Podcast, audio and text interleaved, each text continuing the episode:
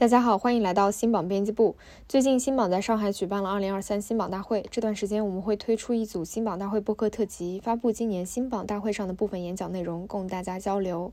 今天这期的分享内容是在全网拥有超过六千万粉丝的星座博主陶白白在新榜大会上的一场演讲。陶白白在2006年入行新媒体，在2021年凭借精准的星座分析全网出圈，曾经在一个月内涨粉超过千万。做了七年的自媒体，陶白白是怎么保持内容活性的？他怎么看待自己的内容创作？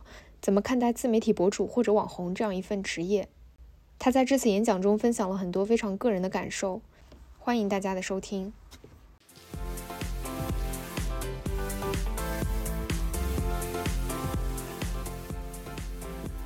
大家好啊，我是陶白啊，呃，还是挺感慨的，因为我。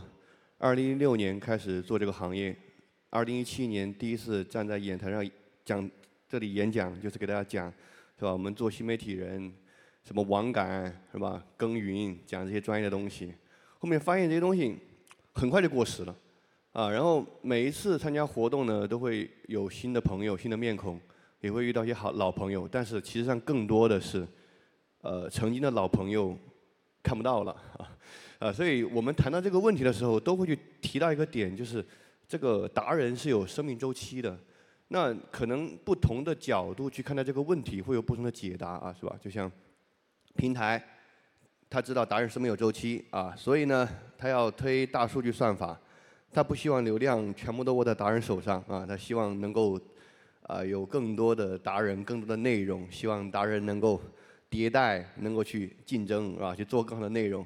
呃，平台也呃，然后呢，品牌也知道啊，所以呢，品牌希望投的更广一点，是吧？投更多的矩阵，然后出现新的面孔，然后针对呃画像去投更加相似的达人，啊，粉丝也知道这一点啊，所以他们会关注更多的人，啊，会 喜欢更多的博主。好，那作为我们达人来讲，我们如何看待这个问题，达人的生命周期，那其实做这个行业的人都知道啊，达人是一个焦虑、抑郁非常高发的一个群体。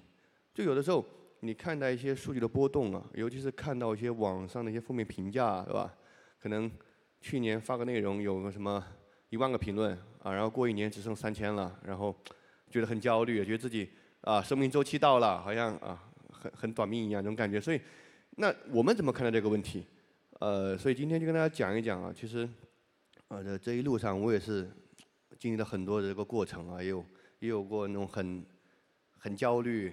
很压抑，然后甚至觉得说哦，我如果有一天不做这个行业了，我做什么这种状态？但是，啊，都慢慢的建设过来了。呃，其实呃这些年这几两年还是有很多的收获的。简单的展示一下，可能就是这样的一个情况。呃，因为呃很多的这种达人他。做着做着，他想要去增长的时候，他发现在这个平台，他这个受众可能就已经只有这么多的情况下，他想要去呃突破，去其他平台发展，他又会遇到一个他自己认为是一个水土不服的这种感觉，就是吧，我在这个平台发这个内容，但在那个平台好像没有人喜欢这种风格。那我的理解就像我刚才，其实大家看到的这些平台我大家没看到平台，甚至有一些大家听都没听过平台，我都入驻了，啊，其实都是有一些还还不错的数据。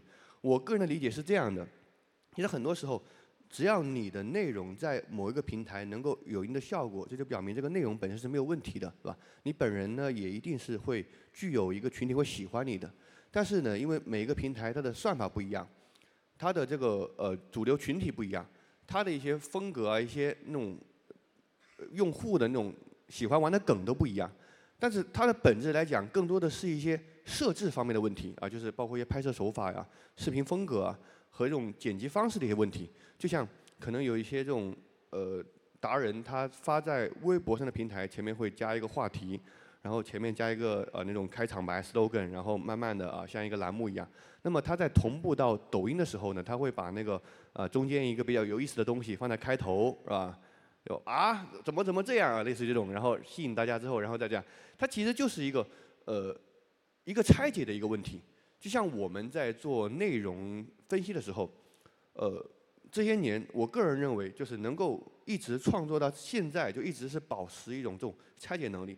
就像每每一年就是现在说是每个季度啊都会有新的风风潮，都会有新的达人出来。那么其实上，呃，每个达人他火，他一定是能够拆解出很多的标签的，对吧？那我们最终把这些标签，什么样的标签是我们能够用到我们的账号上的，对吧？什么样的标签是我们可以学习的？这是一个非常重要的能力。因为呃，我觉得任何一个呃达人，哪怕他再怎么能说啊，他就靠现在的一个知识储备。他讲个什么五十期内容，基本上都已经枯竭了。他这个时候想要拓展，他必须要去拆解一些更加优秀的内容。那同时，这也是可以说是一个向下兼容的能力，因为在很多平台上啊，那我们平时在日常生活中自己去刷这些平台的时候，其实是会用一种这种观众的心态去看待的，对吧？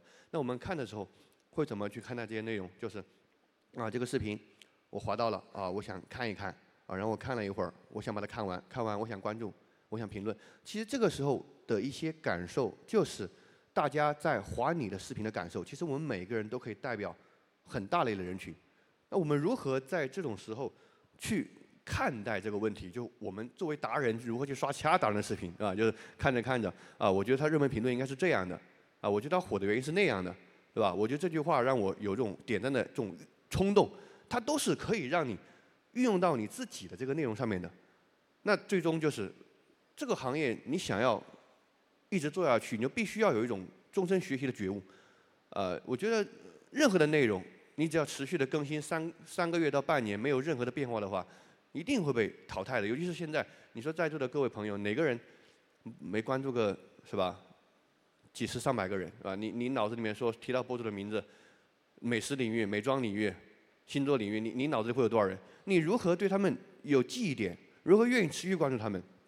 那这都是我们可能要有一个啊对内的一个修炼的过程。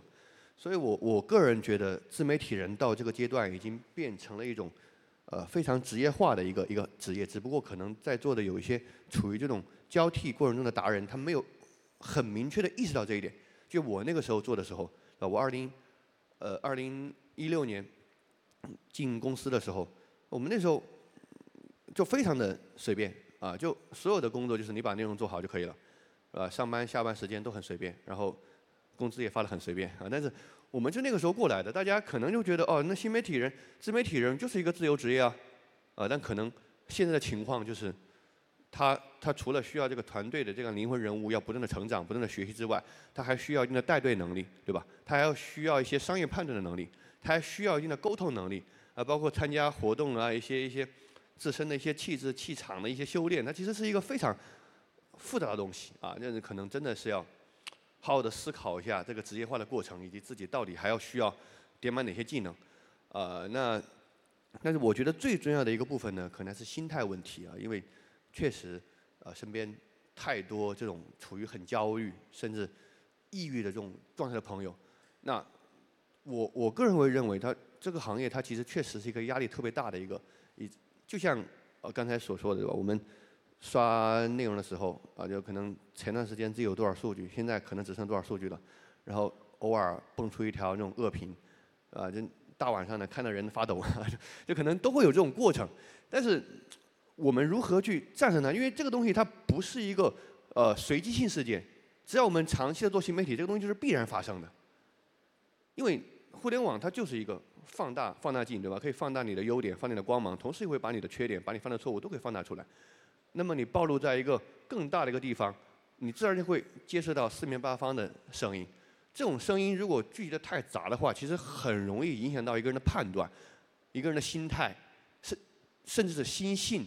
啊，所以我感觉我身边那些会会觉得会很焦虑的朋友，都是受到一定的干扰。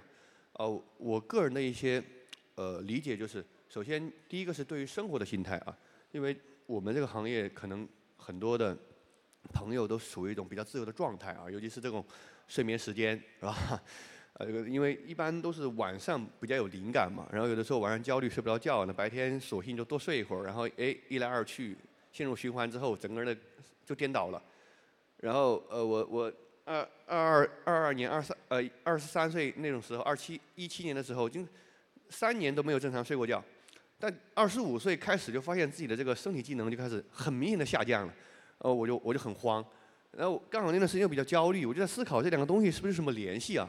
啊，然后问了一些朋友，确实，啊，这种如果作息不正常的话，啊，会会让人更焦虑。然后就开始啊，调整作息啊，开始吃早饭啊，开始运动啊，开始健身啊，然后就持续了一两个月之后，就发现哦，有一个很明显的改善，呃，整个人就就是感觉就啊平衡了。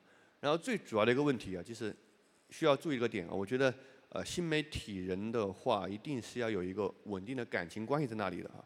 呃，无论是亲情、友情或者是爱情，只要说呃有一个人能够跟你去沟通，让你去宣泄，让你把在 网上受到的那些委屈啊，有个人发泄出来，其实是非常重要的。啊，因为啊我们在呃在在互联网上肯定都会表现出自己坚强的一面啊，但有的时候呃适当的宣泄是是非常重要的。因为如果说你堆积在那里，有一天你发现他让你控制不了了之后，你再想要去处理就非常难了啊。这真的是一些个人经验啊，因为我也。有有一次因为这个问题，真的就啊很难受很难受的。然后就是对于职业的心态啊，就像刚才所说的，其实呃我们在面对一些负面评价的时候，呃其实第一反应肯定就是凭什么对吧？他都不了解我，凭什么骂我？就像我我你像我经常我这些年我我我我被骂的应该是是算比较多的吧？是吧？我们不会说做做这种内容的，肯定很多人不相信这些东西，他就会过来。啊，批判两句啊，很正常啊。我早些年我我也很很接受不了，那后面有一次就发现，在跟人家互动的过程，就会跟着路人说：“哎，你这博主怎么那么小心眼儿啊？啊，你怎么跟跟跟粉丝在在那扯？你你这样，然后发现你你这个东西你对外说，你无论怎么说，你都是不讲不占理的。但是我们有的时候对吧？其实生活中也大家都是一样的人，那为什么就平白无故被人这样嘲讽？所以我就想通了，那。这是一个职业啊，就像我们在工作，那那我本名叫陶什么什么是吧？网上叫陶老白，而我非要把它混为一谈啊，所有攻击陶老白的就攻击我，那那我得多难受啊！所以我想来想去，他只是我创造出来的一个 IP 对吧？但是我本人呢是我本人啊，那喜欢我的人对我的爱，对我的这种客观的一些看法，会让我觉得我是被认可的。那么在网上支持我的朋友，我会觉得对吧？他是喜欢我的。那么那些不支持的朋友，对吧？那就是，是吧？就井水不犯河水，啊，就就尽量当没看到啊。所以说，慢慢的心态调整之后，其实感觉啊，已经不会再被一些负面的评论所影响了，就感觉呃状态就好了很多很多啊。那最后呢，就是对于这个内容的心态啊，就是像这种数据波动啊，平台的一些一些调整啊，也包括一些。可能哎，上个月哎刚涨完一波粉啊，好像哦上了几个活动，领了一些奖，觉得自己很，啊过两个月突然哎好像就没人，这这个对于这个行业是一种常态啊。但我的理解就是在于，我我觉得可能很多呃 MCN 的老板去分享的时候，他都会强调说，有的时候我们去适当的玩一些人设，玩一些梗是比较有利于这个啊内容的这个活性的，是吧？我们怎么怎么策划事件。作为我来讲啊，虽然说大家好像很多人认识我，好像是说是二零二一年什么你会为了我做淘宝白吗这种事件的营销，但实际上那个事件并不是我们营销的，我本人完全不知情。那个时候我在休假，那我会觉得那个东西它是一个锦上添花的，但是你不能把它当做一个内容的核心，对吧？那比如说我每天创作，但是我主要内容肯定是一些更加的具有实际意义的，就是什么啊，你跟狮子座吵架了该怎么办，对吧？你如何追求射手座？呃，你跟白羊座的感情闹了矛盾，应该如何去化解？只是在有了这样的一个因属性之后，那大家刚好出了问题啊，你会为了说陶白吗？他顺理成章接上电话。但是我每天就是在玩儿玩儿这种，哎，你会为了说陶白吗？是吧？呃，什么这种东西，其实它是非常虚的。那别人过来了啊，我收了收了，然后呢，啊，那就是个傻子，啊，那其实内容，我们说看待内容，我们作为这个账号的核心。这个内容更多是强加在我们自己的身上的，就包括，呃，大家关注完一个人之后，然后，每天刷到几百条内容，看到个几百个人，你可能关注关注完之后，你对这个人有什么印象？你会不会继续关注他？你会不会喜欢他？你会不会支持他？你会不会佩服他？他每个人都有自己的判断，但他一定是以内容为媒介，但不完全是依托于内容，对吧？包括这种这个人他未来的一些。表现啊，他说出来这些话，一些三观的输出啊，他整个人这种姿态啊，呃，其实让人值得敬佩的，更多的是他的选择，他的坚持，而对于内容来讲，它只是一个让别人看到我们的方式。那我们可以把精力放到内容之上，但是更多的还是要思考自己如何能够持续不断的创造出更有价值的内容。这个东西涉及到我们自己的一些成长，对吧？一些思考，一些修炼，啊。那在我看来，这种心态的抉择，无非就是你去如何看待你跟这个账号、跟这个 IP 的联联系啊。你是一个内容的生产者，啊，你就是想要做做内容。让大家笑一笑啊，这种啊，还是把自己当做是一个账号的内胆，就是做着做着觉得自己有很强烈的割离割离感，是吧？就是在呃在网上好像很多人支持自己，在生活中好像自己也很难受，然后啊好像被架在那个地方，觉得自己啊怎么怎么样怎么怎么样，还是最终你真正意识到这个问题，对吧？我创作出来这个 IP，它能代表我，我是它的灵魂，我们要一起成长，是吧？它需要有更好的内容。涨更多的粉丝，有更多的曝光，同时我也要继续的去思考，啊，去点满各种各样的技能，去让大家看到啊这个 IP 的力量，这个人的价值。呃，我觉得这些东西它一定是需要时间的检验的。就像我说过，我这七年的一个过程啊，可能很很轻描淡写，但是真的有我清晰的记得有三四个阶段，这种很强烈的感觉自己可能都坚持不下去这种状态。其实大家都会有。那您要真的说说啊，我我现在去说这些东西怎么怎么样？但是在那个时候，我是没有这些概念的。就像你说说啊，说我们上台演讲做一个关于内容的分享啊，我我觉得任何一位朋友，他突然说下午发个抖音啊，晚上暴雷百万点赞，涨了三十万粉，你让他上台讲两句，他他都能讲两句。他这个这个这个行业，它更多的是一个通过结果。去推断过程的这样的东西，是吧？那我们要看到结果，因为有结结果，我们才能够肯定自己的一些一些观点啊，去去把自己前段时间的这种试错、一些假设，全部都觉得啊它是合理的，然后变成自己这种能力放在自己的脑子里面。但如果说没有这个结果，你可能自己都保持怀疑啊。但是如果你又不在这个充满危机的这种状态的这个怀疑的过程，不断去试错，不断去反思的话。你也得不到这个结果，因为，呃，竞争太激烈了，对吧？你说任何一个赛道，你提上名字的达人博主有多少个？啊，大家都瞪在这里啊，每天看着跟人的榜单，对吧？那怎么办？